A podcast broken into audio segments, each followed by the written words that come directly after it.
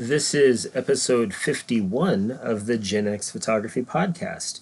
And in this episode, Julie and Suzanne and I talk with Heather Palasek about her uh, pinhole photography, uh, solargraphy, uh, experimental processes, uh, teaching photography at school, um, her many projects, uh, especially relating to the environment and all sorts of other stuff.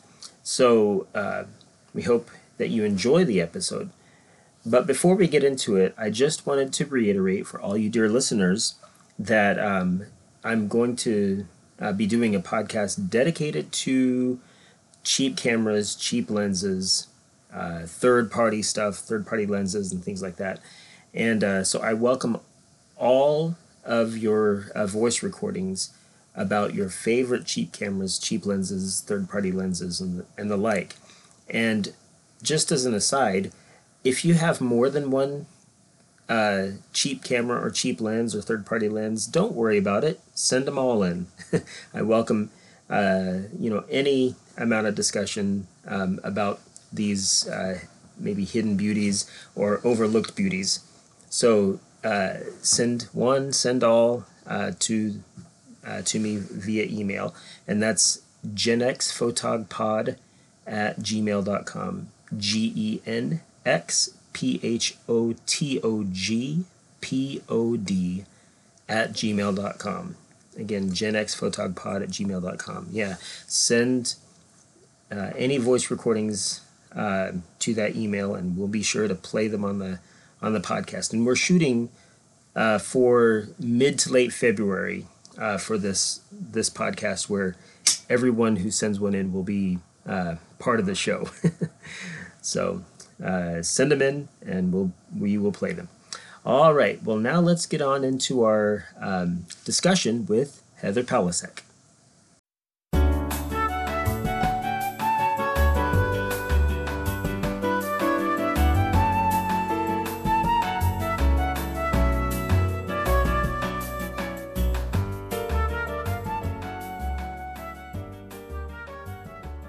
Welcome, everyone, to episode 51 of the Gen X Photography Podcast. I'm your host, Mario Piper. And today's kind of a special thing because it's the start of season four of our podcast. So that's pretty cool. Pretty cool. Um, so we have uh, with us today, of course, my two co hosts, Julianne Piper and Suzanne Lopez. How you guys doing? Wonderful. Doing good. Awesome, awesome. And today we have a very special guest. Her name is Heather Palasek. Palachek? Palasek. Palasek, okay. Palasek uh, from New Jersey, and she is a fantastic pinhole artist, pinhole photographer. And so we're going to enjoy talking with her today. But thank you for joining the podcast, Heather. Yeah, thank you so much for having me. It's my pleasure. Absolutely, absolutely. Well, before we get into uh, the interview with Heather, let's just talk about how everything's been going in the last, uh, you know, couple of weeks. And I'll start off for myself. Um, I haven't been doing as much shooting lately. Um, primarily, here's the, the the main reason: I was getting really tired of dust on the negatives, and so I was like, ah, what what can I do?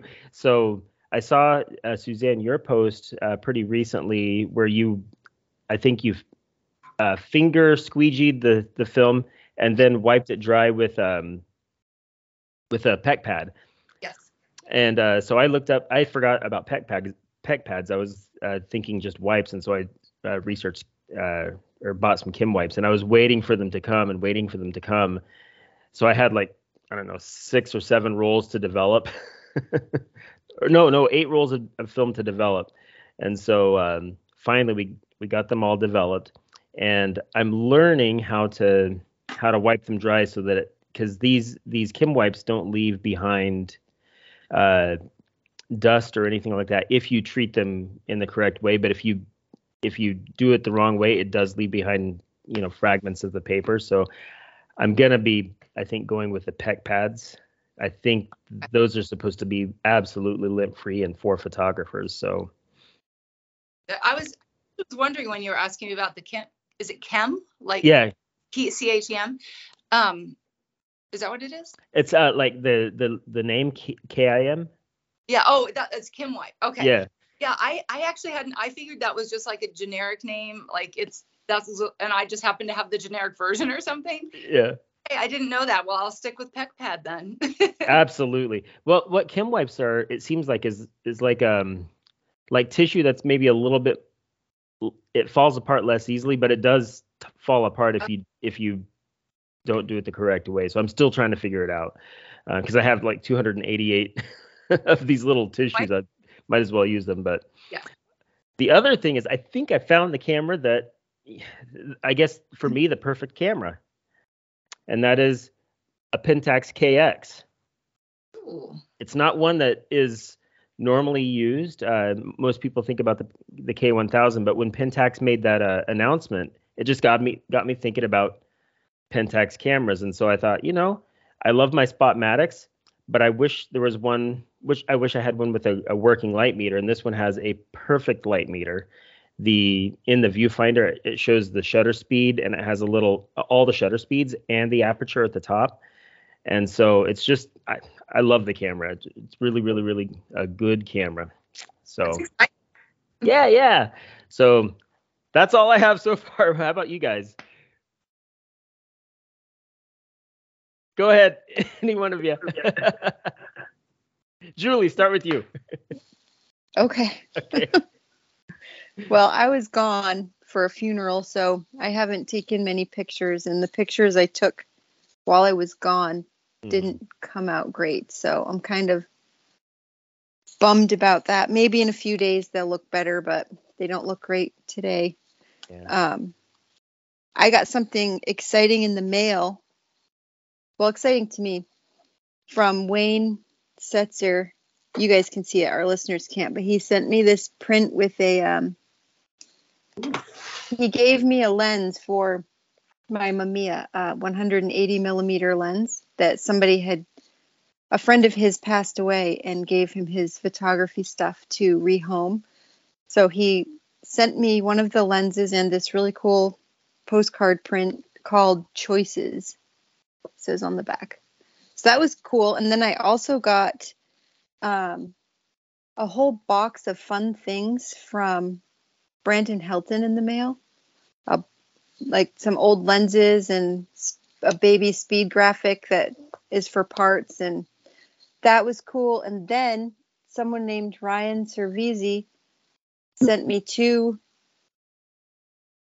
partly broken partly not broken yashica a's to play with. So i just i don't have much excitement except for that people sent me presents in the mail and that was really exciting well presents are always fun uh, especially uh, photography related, right? Toys. Well, yeah, exactly. Well, how about you, Suzanne? How have things been going for you? Things have been good. Um, I'm glad, Julie, you mentioned your your mail because I actually also got some fun mail. So you guys might have seen on my story that I got. Um, I'm borrowing, hopefully keeping um, uh, one of my parents' old typewriters. So they had it refurbished um, and my brother always handwrites me letters because he loves fountain pens. And I never write back because I hate my handwriting. Is I'm very sloppy and everything. So I'm like, but I could type. So in posting that, I had some people reach out and say, well, I'd love to do like pen pal and and and print print swap at the same time. So I've had with Pete Donovan, um, Roxana and I are going to do that. Uh, another gal, Victoria from she's from Maine. Um, so I'm starting to develop some pen pal slash photo print swap people, which is really cool. And then I've been spending a little more time. I've actually had two weeks in a row that I've been in the darkroom because that's one of my huge goals, high, high goals this year is just to get more proficient and understand it better and produce prints that are worthy. I mean, I think I think it's always good to get that practice in the dark room, but mm-hmm. I want to really start honing in my skills and being intentional intentional with what I'm doing and how it's going and stuff. So I got to do that a little bit. Had some frustrating times. Then I had one day that was like everything went as it should. So so that's it for well, that's cool. That's cool. Yeah, being in the dark room is it's a different part of ph- photography, and I know for myself, I you know I love shooting. It's it's my favorite part of photography, holding the camera, looking through the viewfinder, and picking the film and all that. But being in the darkroom, um, it, it's it's just different, and and lovely. It's it's a it's a good time. Well, Heather, how have you been uh, lately? I've been good. Um, I also have not been shooting too much recently, and I've been spending this first month this year doing a lot of behind the scenes work um, with getting a new project up and running. Um, I am the leader of the NJ Pinhole Club, so I've been planning our April um, members exhibit in Philadelphia. Um, which has a, an open call, a free open call for um, any pinhole photographers around the world to join in. So I've been working um, really hard with that. Also, this year I'm doing the Thrifted Pinhole Day in August. And it'll be our very first event. Um, so I'm doing a lot of behind the scenes work for that too. So um, not as much art making, but more like just gearing up for the year. Um, I've been doing a lot of journaling and meditating and um, just trying to get inspired and figure out what my next new project is. So cool, cool. We're busy. Yeah, that's that's the way it is. Well, that's sounds good. Um, you know, uh, we've all had a very very busy uh, 2022. 2023 hopefully will be um, a, a bit calmer for all of us. Um, I'm ho- I'm hoping.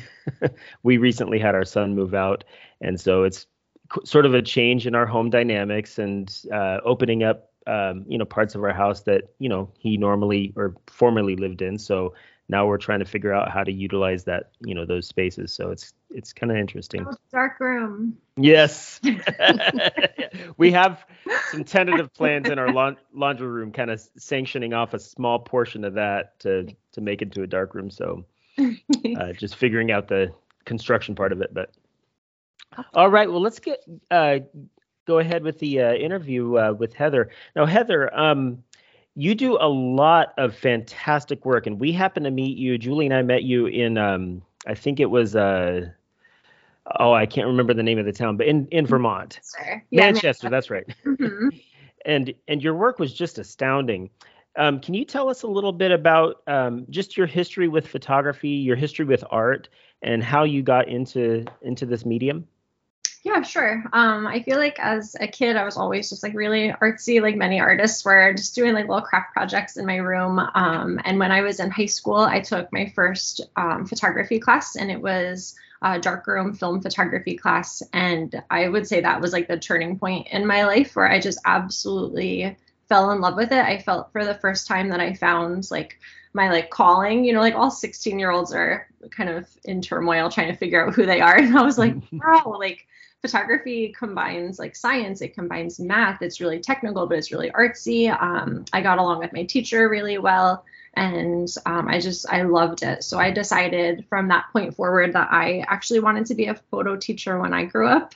So I went to college um, to get a degree in art education, and I took like I don't know, seven or eight photo classes through my time there. Um, I actually majored in large format photography, um, which for any of the listeners that don't know what that is, that's like the old school, like blanket over your head, huge camera. Um, so I was working with four by five and um, actually mario you sent me a cool picture of julie this morning with a blanket over her head i thought I was working on um, but so i majored in that and then um, of course you know, through some trial and error, I I realized it's really hard to be a photo teacher. there are not very many jobs. Um, it's kind of a niche thing. Um, but I was very, very, very fortunate, and I work um, at a high school uh, with a darkroom and a digital program. So just a total dream job.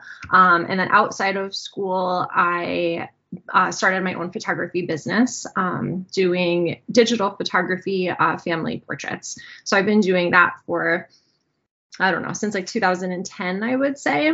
Um, but at a certain point in there, and I can't even tell you what year, I started to get burnt out from uh, digital photography. And I was really craving what I had experienced in college. I missed working with my hands. I missed the slow, large format process, being in the dark room. And I just like felt like there was a hole inside of me. So I needed to find a way to start making artwork again because I kind of really focused on like being a family photographer and not being a fine artist. And although I do love, I still have my own job as a family photographer and I absolutely love it. I still like I had that hole in me and I was like, what can I do to like get back to my roots? And I was like, pinhole. I just have to go like the opposite of digital photography. Um, so I got back into pinhole photography and was taking it more seriously um, through watching. I like I can't thank my students enough through watching their trial and error. Like they make more mistakes than I would ever make in my life, and I watch them make those mistakes, and I learn from trying to teach them how to troubleshoot and like their experimental processes have kind of really influenced me to be more experimental with my work um, and it just sort of has gone from there so i work um, you know very often in pinhole photography but i'm also very interested in cameraless processes i do um, photograms and uh, like chemigrams and lumen prints cyanotype um, i've been like experimenting with how I can combine a lot of those processes, which is what you were seeing um, when you came to visit my solo show in Manchester. Um, a lot of those works were actually all of them were at least halfway cameraless um, and kind of like combining either like darkroom printing with cameraless photography, um, pinhole with cameraless, and um, so just really experimenting in the darkroom with like slow historic processes is like my jam. That's so cool.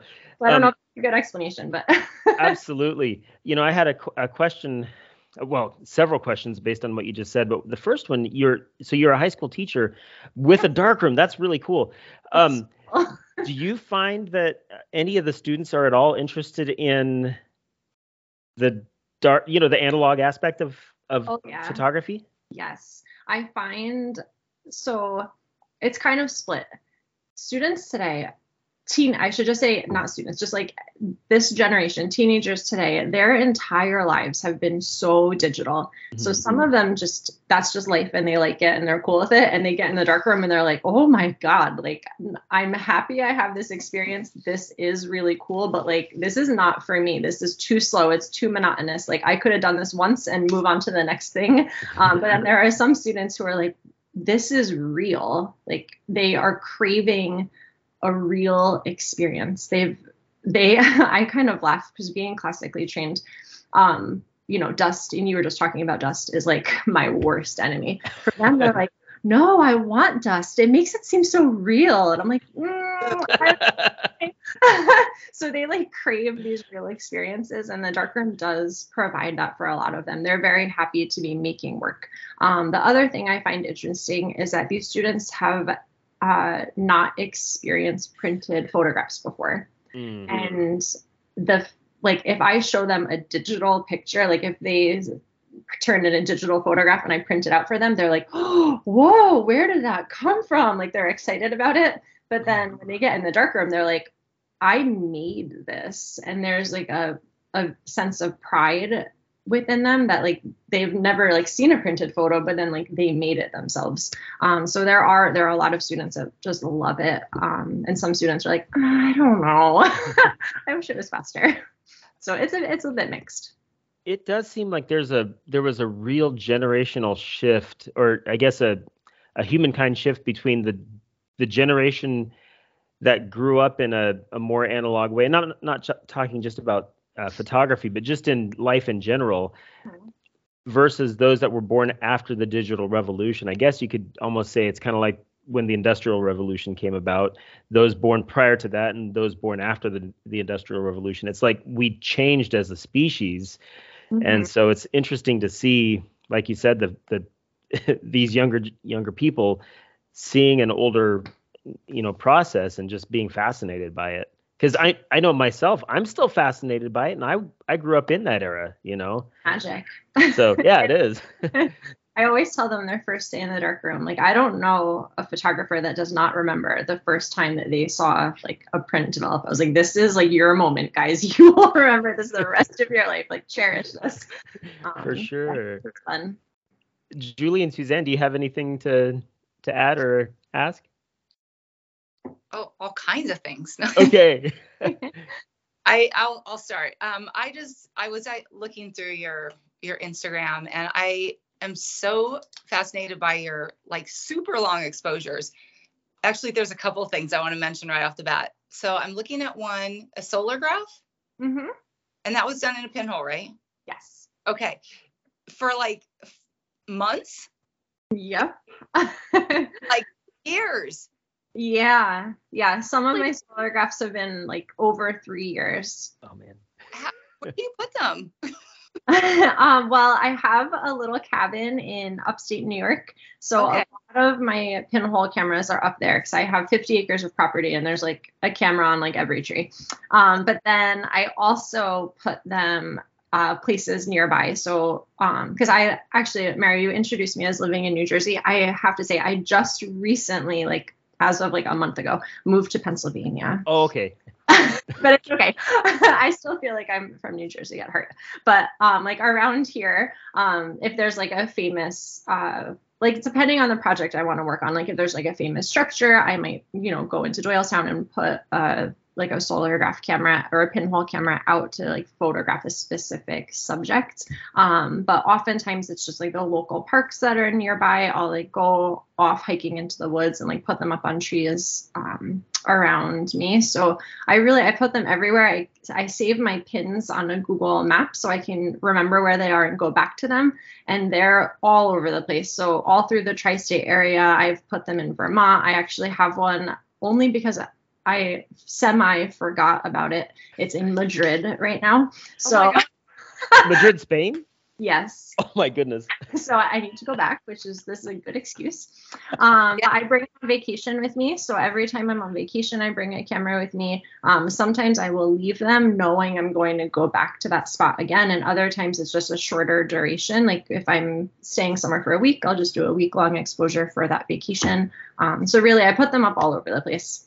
Okay, so maybe I need to back up even further because I'm guessing maybe some of the listeners will not know either.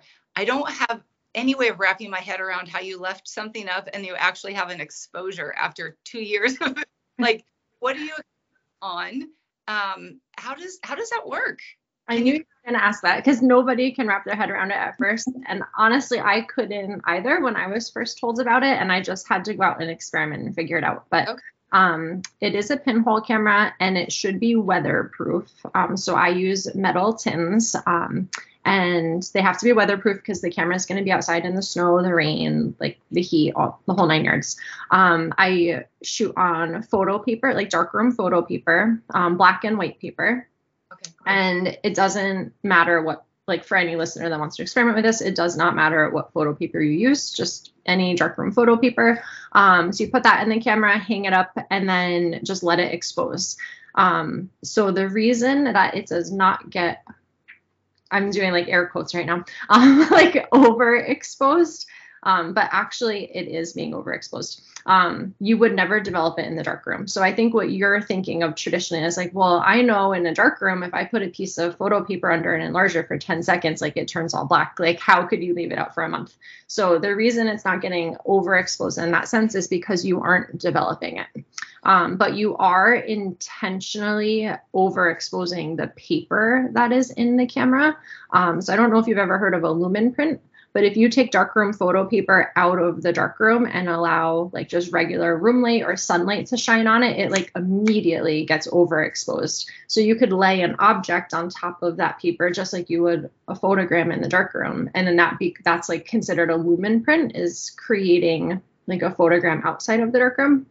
Um, and then essentially, and it's in color because the paper is so extremely overexposed, it turns. Uh, it actually is a color, and depending on the brand, it could be purple, like pink, or blue, like some. So it depends. Um, but you are doing that inside of a pinhole camera. It's just through a little, obviously, like a little tiny hole. It's extremely overexposing, and that's where my images get the color from. Is because really it's a lumen print inside of the camera.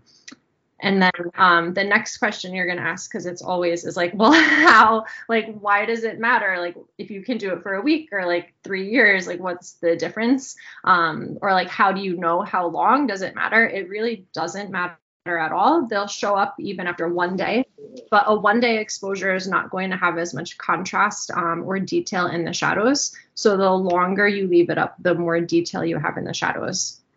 Um, Okay. the It kind of caveat to that, like if this was like a rocking boat, what's going to swing it to the other side is the longer you leave it out, it's p- more likely it's going to get ruined um, through weather patterns or tampered with or stolen. Mm.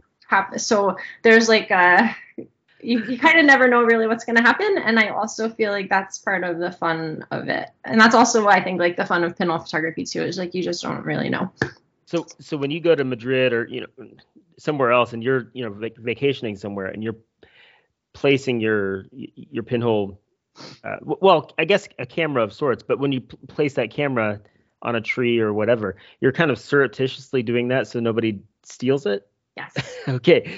You know um Julie and I did a couple of solargrams um I think it was last year.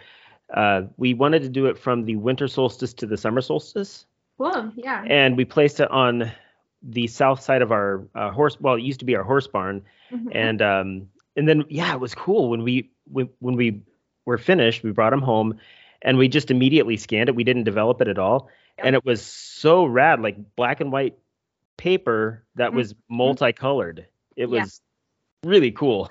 Yeah and we saw hints of the trees. Like of course there was the the bands of the sun and the moon as they were going by but um just the hints of the trees as well in the background it was really in, uh, fascinating yeah So- i'm glad you experienced it i love it Mhm. Is that so? I was just going to ask. I'm looking at one right now. So the stri- the stripes that I see going through are the sun and the moon. just the sun Just the the sun, okay. yeah the sun is brighter than the moon is um so then it overpowers the strength of that and it doesn't show up okay, Okay, yeah. so What when you take it out, then how do you not ruin the print? um well Does it stay me- like how you took like? I'm looking at. I don't even know what day it was. It's blue. It's blue. Mhm. Let me see. It might be one of your first ones. Yeah, it's like for the fifth photo ago that you posted. So then you okay. So I'm sorry. I'm like really do not know what what this is all about. No, it's okay. Well, some So- people are a little bit more particular than I personally am. Um, you know, there is not one right way to make a solar graph. So there's a million ways to do it. Um, some people will take them out and be very careful. They do it in a dark room and then you scan the paper negative. So you don't develop it, you scan it. Um, but for me, I personally feel like if this camera was out for like three months, the five seconds it takes me to remove it from the camera and put it in my scanner is like literally nothing. It's like a not like a drop in a bucket in comparison to how many seconds it was exposed by the sun. So for me, I just take it out and put it in the scanner. Um, but I do things. I don't know. I'm not a super precise person. Yeah, So- I feel like I feel like that too. So There are a lot, People that would be like, "No, you're doing it wrong," and I'm like, ah, "I'm not. it works." it does work that is so. That is. I had no knowledge of this before this moment. This is awesome. Yeah. For fun. now I would recommend experimenting if you can. Um, Too. yeah, I think it's really fun. Now, Heather, a quick question. Um, so paper, photographic paper has a, you know, uh, most likely has a base rating of like ISO six or three, you know, something like that. And there are some films that are rated that low as well. Do you think that you could make a solargram with film? Um, I know that you can. Okay. I there are not very many people out there doing it, or at least publicly saying that they're doing it. But um, there is someone, um, Michael Farinelli. I don't know what country he is from, but uh, he writes to me on Instagram every once in a while, and he has shown me images that he's done on film. Um, so I don't really know much more about it than that. I've I have a very long to do list of experiments in my sketchbook, and photographs on film is one of them. I Okay. haven't gotten there yet, um, but I do know it's possible. I um, just based off of my experience and thoughts, I don't know if this is accurate, but I would believe you would need a highly diluted developer. Oh, okay. Like you'd have to, ex- I believe you would have to experiment with the dilution um, so that it doesn't overpower and just turn the negative completely black. Oh, And- okay. So like one to two hundred of, well, we use Julie and I use HC one ten. Um, Mhm. So like one to two hundred or one to three hundred of or something like that for an extended period of time. Yeah, I'm like I said, I I don't know for sure. I Okay. can't tell you, but if I was to experiment with it, that's what that's where I would start. Okay. Very Cool. good developer, I guess. Nice.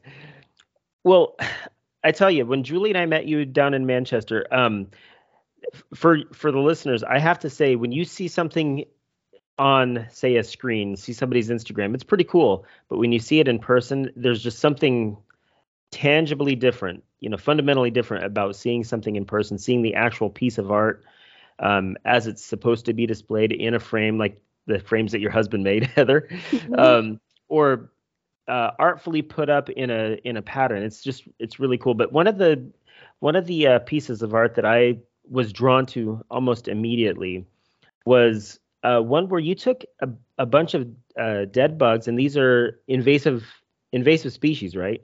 Yes, um, the spotted lanternfly. Yes, exactly.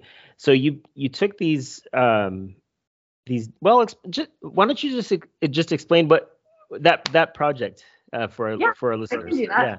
Um, so the spotted lanternfly is rampant in our area of the world um, and very rapidly expanding to other states and um, really doing a lot of harm to the environment. Um, so I have been trying to do like a project that brings awareness to them, but it started out really cheeky um, and like very kind of satirical and simple. Um, because they're so rampant, there are actually a lot of artists in my area that make artwork about the bugs, and they'll make like stickers that say like squash them with like a drawing. Um, it's just like we're being told by our government to kill every single bug that you see on sight. It's like in the news every day, everybody's Instagram, like art. It's just becoming like a like a cultural like artistic thing for our area.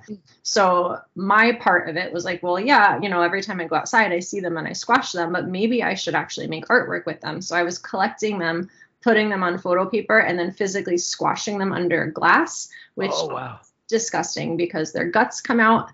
And then I would put them in the sun and make lumen prints of them. And um yeah, so I I started the project like that, and I called it Squash. And um, so I was doing that for a while, and I really liked it. And you know, people in my area they were familiar with the bugs, and they were just like loving the idea of this because it's just like funny, and we're all being told we have to kill these things. um, so I did a critique uh, with Pablo and Stig um, with the Experimental Photo Festival, and I was talking to them about their project, and they were like, you know, we get it. They had, you know, they're from other, they're from Europe.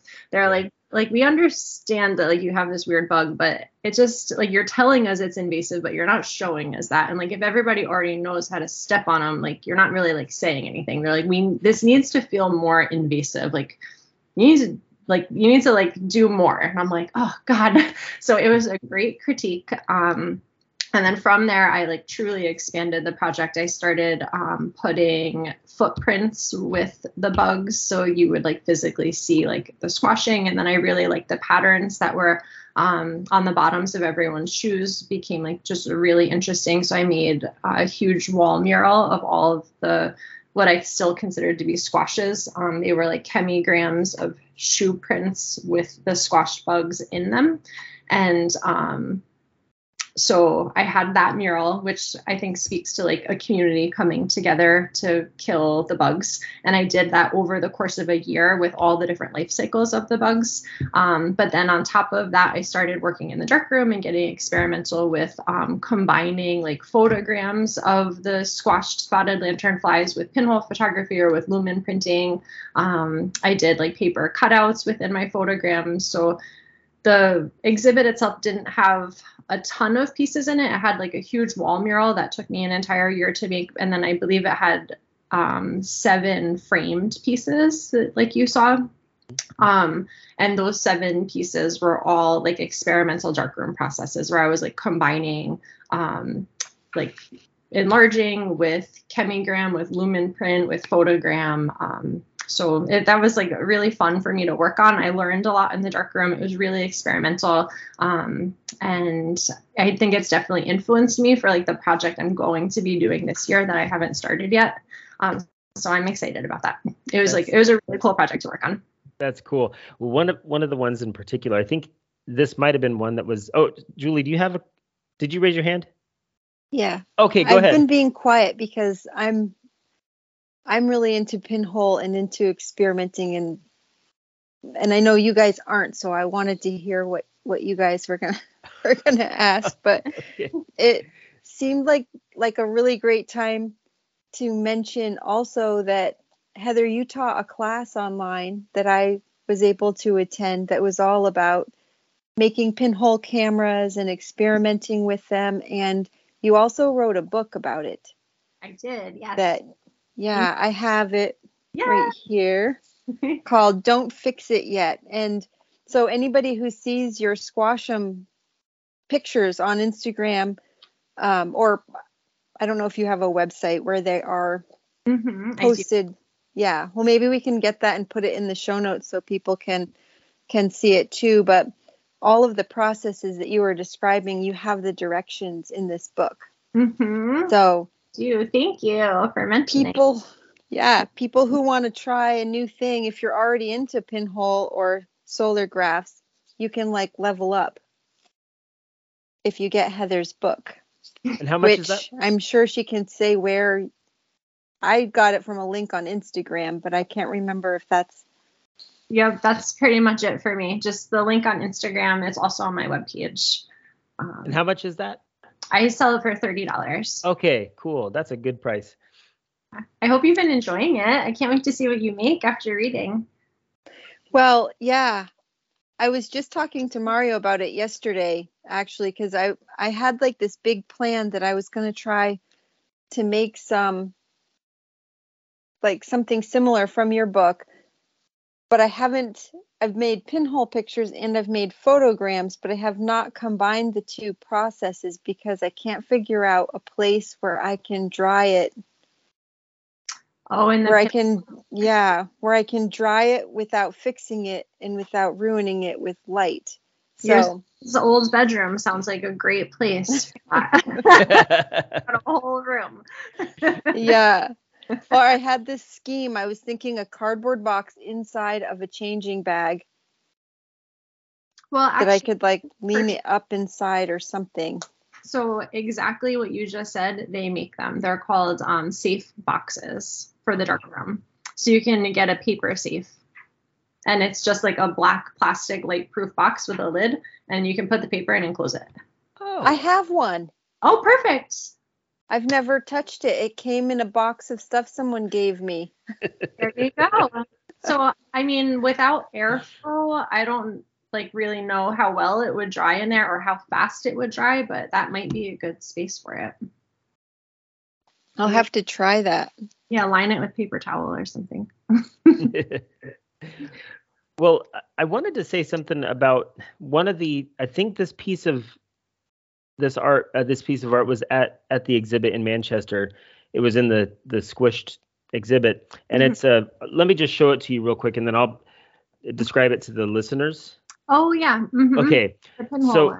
I love this this picture for a number of reasons. Um, it's it's entitled "Overwhelmed," and that's what it seems like. Like these inv- this inv- invasive species, any invasive species, um, can be overwhelming, and in some ways, you could consider humans to be sort of an invasive species of sorts. You know, yes. uh, and it helps us to keep in mind what sort of impact we have on on the environment. But I love I, I love the way that I, I mean I don't know if this is what you were getting after with this particular piece, but it does seem like these bugs are overwhelming the scene. Mhm. But I love it because there's I don't know there it's like entering an abandoned uh, house. It's in disrepair. It is decaying, but there's beauty in it Mhm. um it- i've taken pictures of you know skulls or whatever there's some beauty in in death so in this i- i- in this uh, photo it's or this uh, piece of art it's almost like there's a beauty in the destruction of this species when you consider the the environment that is being devastated by it Mhm. i i, I, lo- I love the what's that? I said thank you for saying that. That's great. yeah yeah. It's it's just really it's it's very dreamlike. And I- i'll make sure to put this in uh, uh, on the gen x photography pod um, instagram site. But i just it's one of the most fantastic uh, pieces of art that i've seen. Um, well especially since i saw it in person. It was very impactful impactful for me but all right. Um how big are your prints, Heather? Um, at these squashum prints were either 8 by 10 sized or 11 by 14. Um, Okay. And the lumen prints that I said I like squashed the bug under the glass, those were three inch by three inch each. And there were like over 200 of them on like a full wall. Oh. Okay. Yeah. That's I posted a picture of that wall on Instagram. Um, I think you did too, Heather. So if anybody wants to see that wall, you can find it on Heather's Instagram or on mine if you scroll back. But it it was beautiful. And one thing that is really cool about that wall is because you've spent so much time experimenting with it, you managed to get ones where you retained those wild colors in those prints. Mm-hmm. So Yeah. there you have even pastel like sunsetty colors on some of them. Mhm. Um, they're just gorgeous and you can it would have been great if everybody could have seen it in person because it was so big and pretty. But Do you do you have um, any plans on having um, you know another exhibit of some of you you know some of your art in other locations?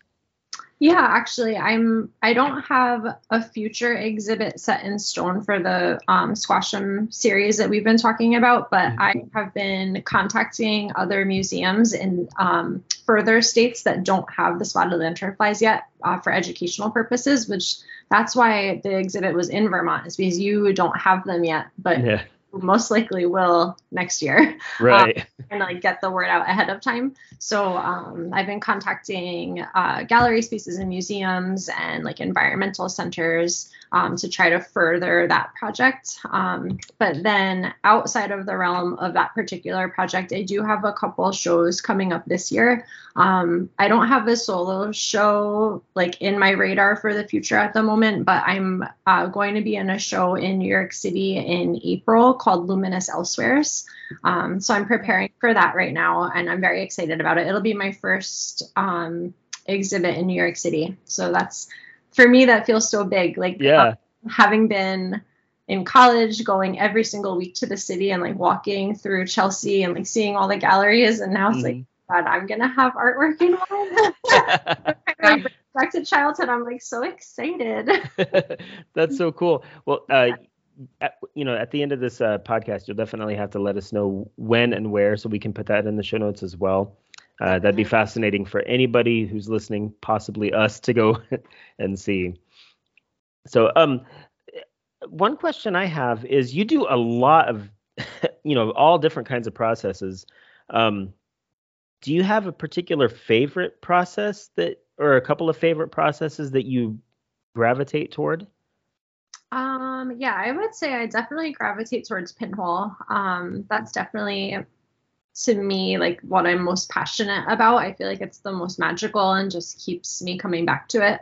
Um, I really love that. And then outside of pinhole, I really like exposing with the sun. So whether it's a cyanotype or a lumen print, um, it doesn't really matter to me which one. I think I gravitate more towards lumen prints, but I like that idea of like uh, working very directly with the sun to make the exposures. Yeah. Um, so I always have fun with that, and it's very slow. Um, so I enjoy that as well. But I would say definitely pinhole, and then maybe lumen printing would be a close second. Well, it does seem like with pinhole photography or with lumen prints or anything that we, you know, you're using directly with the sun. Um, when you think about the word photograph, that is the true meaning, you know, light written, you know. So, and there's no better source of light than our home star. Uh, I just think that that's a. I haven't done much with pinhole photography or alternative processes, but every time I do it, it's it's fascinating just to think about this star that's 93 million miles away hmm is cr- helping to create this image right in front of me. You know, it's just a really fascinating concept. You know. Yeah, definitely. Someone I don't even know who I couldn't quote them, but they wrote to me about how they love pinhole photography because it's the most direct, um, like uh, I don't know what to say, like the most direct influence of the sun. Like there's no glass that it goes through. No, the light is not being refracted. It's just like literally this one photon came from the sun and touched your film. I'm like, oh my god, you're right. I never thought of it. it's so true. so true. Um, think of it. What's that? That's a cool. It's a cool thought. it really is. I heard that. I was like, whoa, you're right. Do you think do your students in high school do are they captivated by those kind of ideas as well? Like, have you talked about pinhole photography with them? Oh yeah, I they definitely do pinhole with me. Oh, cool. um, and they really like it. They find it to be really magical. Um, they love that you can like we always joke about how we're just turning garbage into a camera, and they it just blows their mind. and I feel like seeing that magic in their eyes just like reinvigorates that for me. And since I work in semesters, I do it every September and every February. So I'm looking forward to that like jolt of fascination I'm going to get in about a month from now with my new students because they really do. Just seeing that magic through their eyes is just amazing. I feel like the same. I don't have children, but I feel like it would be the same for a parent, like reliving Christmas, like with their kids, like just seeing that magic through their kids' eyes. They're like, oh yeah, Christmas is fun. um, so I don't know. I can't. I just I'm looking forward to that, but they Yeah. love it. That's awesome. That's so awesome. I think if the if you know with these younger uh, with y- the younger generation, if if those of us who are a little bit older can continue passing along this this passion that we have for this sort of art, I I don't know. It I, in my opinion, it photography helps me to get outside and to enjoy the natural world and to I guess to not just appreciate it, but also to really um, get a sense of what the natural world is. It's it's it's our home, and we got to take care of it. And so, I think helping younger people to to understand this sort of you know this sort of um, uh, artistic endeavor where it's actually getting out you know you're getting outside and enjoying the the outside beauty. It can help them to to feel more at home outside versus just being inside all the time. You know. hmm definitely. So, well, uh, Julie or Suzanne, do you have any more uh, any questions? I I can. I'm sorry, Julie. Do you want to go first? No, go ahead. I keep just like ah. Um, I saw a funny post that I had to ask you about where you're swinging around the camera. Oh yes, Right? Did you make it? Was that you making a print or making an exposure? yes it was. um, Instagram? Well, a what? No, I actually I don't have it on Instagram. Um, so I was in that was taken while I was in a workshop at the Experimental Photo Festival in Barcelona, and it was an alchemography workshop, and we were learning about how to um, paint different uh, natural chemicals onto paper, put it into a camera, and make an exposure with it. And we were supposed to have brought with us like a 35 millimeter or a 120 camera. And i only brought a pinhole camera with me. So um, my exposures needed to be super super long. And um, because i didn't have enough time during the workshop to take just one image i was like i need to photograph the sun then. And i didn't want to just point it at the sun. So i'm like i'm just gonna like dance with this thing um, which is a technique going back to what I said earlier that I learned from an accident one of my students made doing pinhole photography. They forgot to cover up the hole after their exposure and just picked it up and carried it away, and you got this crazy streak on it. And they're like, "What is this?" And I'm like, "I think that's the sun." And I realized that if you just dance around with a pinhole camera, you can just draw with the light, which is really fun and I highly recommend you just go out into public with a tin can and just start dancing around. That's cool. Um, Yes, I, I that. laughed when I watched it. I'm like, there's something to that. yeah. so I was like, I'm just gonna like swing this around. Um, yeah, it was great. It was a good time. wow. and it wasn't, um, unfortunately, it was not highly successful, so I never posted it online, but it was Um, fun to me. Never Exactly. It's all about the experiment. Yeah, never know unless you try. Exactly. when you're uh, when your students are working with you, or you know you're uh, doing photography with your students, do they usually work with paper or film? Uh, both. We Both. only do paper negatives with pinhole photography, and then Okay. they do 35 millimeter film for the rest of the class. Okay, cool. Do you see uh, like you you say you do it in semesters? Do you see that you know in some say one semester or the other semester that people will gravitate more toward the pinhole or more toward the 35 millimeter or is it qu- kind of balanced, or do they just find it fascinating altogether? I think they find it fascinating altogether. Okay. yeah, um, I think it's pretty balanced. But actually, just yesterday was like my last day of classes with my first semester students. So we were doing portfolio reviews, and a lot of them were mentioning to me how Pinhole was like their favorite project of the year because it was just so eye opening to them about how photography works, how an image works. They felt it was so magical. They thought it was cool that you could just like, like I said, like turn garbage into a camera. Um, so they were really drawn to it. But I Yeah. also think that like my passion for it kind of like bleeds out onto them. it rubs off on them for sure. yeah, so when I'm like so excited, they can't help but to also be excited, which is good. well, I guess uh, th- this is sort of off the subject of of teaching, but one thing, well, I guess maybe more along the lines of solograms. One thing that I'm really, really looking forward to, and it's going to be a, about a year and a half away, li- well, li- just a little over a year away, and that's the solar eclipse. Um, I just gonna- heard about that this morning, actually. oh, did you? Wait, what? well, it's going to come. It's April 8th.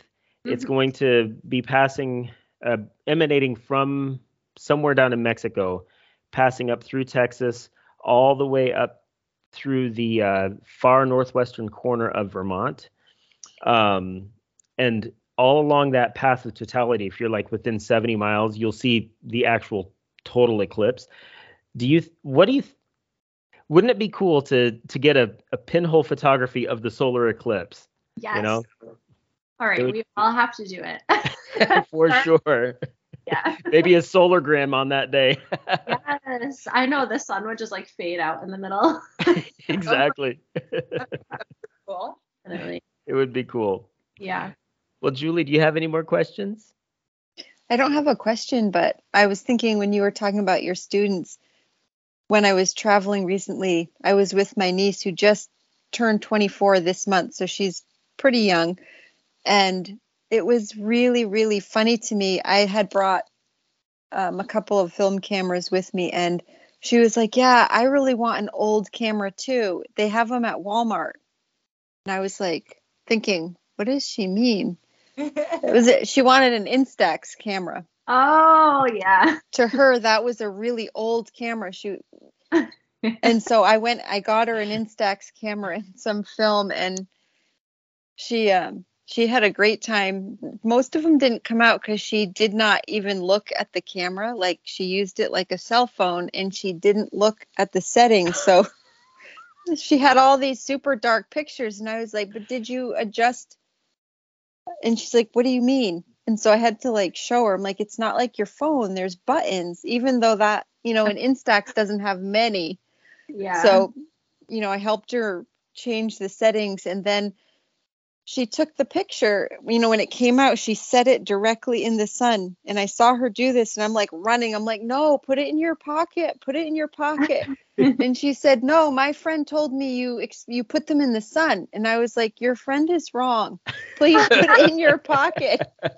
I'm like, it was very, it was just really interesting to me watching. Like, she really wanted that experience of making a picture, but she had no concept at Mhm. all of photography outside of her phone. But she said um, to have you. she she recently yeah i i told her she need she could come over and that we would go make some pinhole pictures and develop them in the darkroom so she could see how it really works and she said she wanted to but we haven't you know she works she's a grown up even though she's young. But it was she's been printing photos um, getting prints made of her cell phone pictures and making an album. And i just i think that's something that like you were saying these kids are missing. They didn't grow up doing it and Mhm. she really wanted that. And so i think that the more we can share even if it's just by helping them understand you can print from your cell phone like Mhm. you're making pictures print it and look at it and hold it Yeah. um, i think that's such a great thing for them to have yeah, I completely agree. um, Heather, I I forgot we do have one Facebook question from our Facebook group. Okay. Um, and it's from Bob St. Cyr. I wanted to get this uh, asked uh, before we end the show. Um, he asks, "What is your favorite pinhole camera format and why?" Oh, that is a good question. Yeah. Um, what is my favorite format? I feel like answer that, I'm I'm not thinking of the format. I'm thinking of the camera experience because I have so many. Like I have an Ondu six by six. That's the only medium format that I have, and then I have um an Ondu also for my 135, and then my four x five pinhole is the one I've had since college. It's like a no name brand. Um, but I would say my favorite one to shoot is my six by six. I really like the square format, and I just love that camera itself, the Ondu. Um, I have the Rise, so okay. I think six by six is my favorite format. Do you like the Ondu cameras? Love them. They're the Oh. best. Yeah, I love Oh. them. For well, since Julie got into photography, um, you know, she started with pinhole and like immediately went into large format, and it was just a fascinating trajectory that she was on because I'm I'm still with 35 and I love it. And Uh-huh. so one one that I would that I've been interested in for quite some time, and I just haven't bit the bullets so to speak, is the the 35 millimeter Ondu. Does Mhm. that shoot the sprocket holes, or does that shoot? It does shoot the sprocket holes. Yes, and Okay. it allows you to do either panoramic or 35 millimeter. So Wow. yeah, you have the choice. Okay. Well, So that's That kind of fun. That's why I went with that one. Actually, um, Elvis, the creator of the cameras, suggested that I get the Pano instead of the regular 35 because the Pano does the sprocket and has the ability to do both. So he said it was it's the better option. okay. Well, that's that's good to know. That might be in the offing Yeah. a little bit later on. Well, Heather, thank you so much for being on the podcast. Um, it's been illuminating, illuminating finding out more about your art and also your teaching. To me, that was the most fascinating, transmitting these ideas to a younger generation. I just, I love that. I really do. well, thank you so much for having me. Absolutely. It was nice to meet you guys. Chatting with you. Thank you for explaining all my questions. Welcome. Before we go, I want to get everybody's socials. So we'll start with you, Heather. Uh, where can people find your work and just anything that um, you want to give out there to the listeners? Um, my Instagram is heather.palasek.art. Um, and I do not have a Facebook page for my my art making. Um, but I do have a web page. Um, if you just Google my name, my business will come up instead of my art page, which is fine. um, but my art page is just heatherpalasek.squarespace.com. And um, yeah, I don't think I have anything else to share, but I will definitely follow up. I'll give you um, like some links about the upcoming show and the book and whatnot, so you can share. Okay. And Julie, where can people find you? Oop, my I'm on Instagram right now, getting my uh, page, and it started turning. I have the volume up. Ah, sorry about that. Julie, where can people find your work? Um, on Instagram, I'm JP's Shoebox Walk, Mhm. I'm I think, and then on Flickr, just Julianne Piper, my name. Okay. And Suzanne? uh, Instagram is b.roll.backup, and that's probably the best place to find me. Absolutely. Cool. And I'm on Instagram at Mario Piper and on Flickr at Mario Piper. so, all right. Well, thank you all for listening to this wonderful podcast. And as always, keep those analog vibes alive.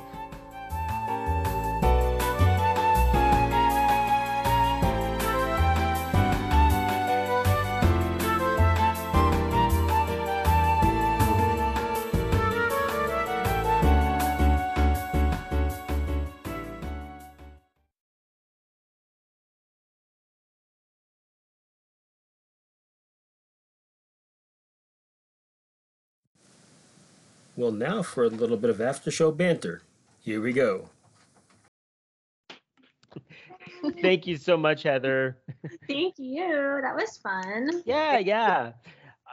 I tell you what, man, I I really appreciate um you know when we went went down to see your your art it was just so fascinating uh the combination between your husband's um framework and your your art together it was it like really made an impact because these are the very trees that are I mean, I don't know if they're they're they were the trees that were Well, affected by the bugs, but we chose um, maples that he ethically harvested in Vermont. He li- lived in Vermont for many years, okay. and he still has some of the wood from there. So they weren't affected by the spotted lanternfly, but they are maple trees, which of course is very important to Vermonters. and- Mhm. Yeah, um, they were affected by other boring beetles. yeah. So it was just kind of to show, like, you know, this is what could happen to your maples. Like it's already happened with some other bugs, but it will happen again.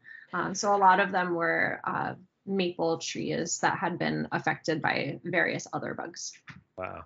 Yeah, I I do a little, not so much recently. It, uh, ph- photography's really taken over my soul, but in the past I did more woodworking, and um, one of my favorite pieces of wood was actually infested with some sort of I don't know if it was a bug or some sort of a fungus or something like that, but it it gave it a bit of a character, and I Mhm. think I think that piece of that you know that tree was ethically sourced yes I, I don't remember what the, the the tree is butternut maybe but um you're not supposed to cut them down here in vermont you can only from what i understand you can only gather ones that have been felled that have fallen on their own Yeah. uh, but it can lead lead to some really beautiful uh you know, just beautiful lumber so Yeah, what I've learned from him is that when the bugs bore into it, it creates the holes that allow the moisture to get in. So that's how the fungus gets inside and then makes all the dark, like kind of like squiggly lines everywhere. mm-hmm spalting it's really yes, cool that's the name of it. cool Yeah. well, I hope we can come see your exhibit in New Yeah. York. I know. My daughter is really need wants to go to New York City, Perfect. so Well, maybe also- we could time it that way. Yeah, that would be awesome. The exhibit opening is on like a weird day. It's well, not weird, but it's from fr- on a Friday from six to eight. So I feel like that would be impossible for you guys to get there for the opening. Um, but I did sign up to be the. We all have to sit for a day in the museum to like keep the, or I'm sorry, in the gallery to keep the gallery open. So I signed up for Saturday, April 1st, like the very next day. So I'll be there for like the all the hours on that Saturday. Cool, cool. Suzanne, as far as solargrams, you should try it. It's really Sure. it's fascinating. Yeah, I got all the stuff. When you when you make um when you're making your your pinhole, do you do you just like literally pop Yep. a hole in it? Okay. Just try to be tiny, but I feel like that's true for all pinhole, no matter what you're doing. Just like the tinier, the better. yeah. Okay.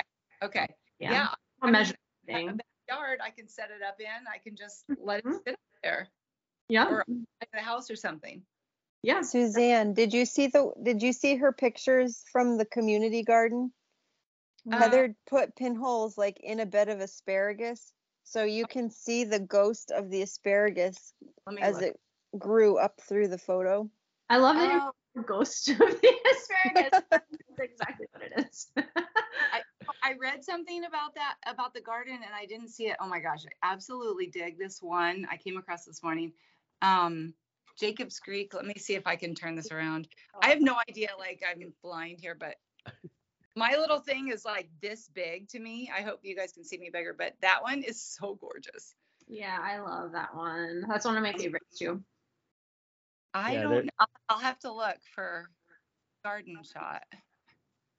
Yeah, they're so fascinating. What I what I love about them, like, uh, so there's one. It was just uh, I think it was for the winter solstice. Mhm. Um, let me let me show it to you again. one, the orange one. Yes. Yeah, is that Mhm. paper or is that film? paper? Okay, man, that's so cool because it Yeah. looks. So I, I I guess one thing I'm I'm curious about that looks like a positive image. It doesn't look like a, like a negative. So I flip it. Once you scan it, you have to like edit it. So I, Okay. I flip it from a negative to a positive. Oh, okay. Okay. Yeah. So Just like we the- did on our solargraph. Okay. So the Yep. sun, the the arc of the sun, and that's just one day's exposure, right? Yep. Okay. So the arc of the sun would actually be blue on the negative. Yes. Okay. Mm-hmm. Cool. Okay, so when you scan it, you're not scanning. So you're Yeah, you scan a it- negative. okay. I have hold on. I have a bag full of negatives under me. I'm looking Do- at. Them because you can't do anything with them. But Oh, I see it now. I see it. Okay. Let's see if Do you I can- scan? Do you scan them as photos or as documents? Oh yeah, like here's a new one I made recently. This is the negative. Oh wow. Yeah, and then and you just scan it. It's like it's currently getting exposed more. It's alive, but Yeah. it just Yeah. comes out of the camera. Now, do you think um, what would happen, Heather, if you if you took say one of those Mm-hmm. photograms, uh, or what would you call those solargrams? Polarographs. Solargraphs. That's yeah. If you took one of those solargraphs, yeah. what do they call it? Semantics. But if you took one of those solargraphs and um and if you wanted to to stop it being exposed, like if you were happy with the way it was and didn't want it to be exposed any further, would you develop it and then or No. would you just fix it? Just fix it. Just fix it? Okay. But the fixer does remove a lot of the color and the contrast. Oh, So okay. I would not suggest uh, fixing it before scanning it. Always scan first. Okay. And the Ah. same is true for lumen prints. When you fix them, they lose their vibrancy.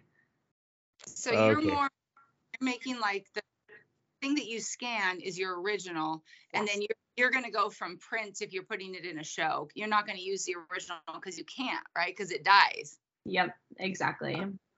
So That's- it that's- ends up being digital prints Yeah. of analog negatives. Okay. Well, Yeah. So that's what I'm experimenting. That's actually you guys will be the very first to know what my new thing is.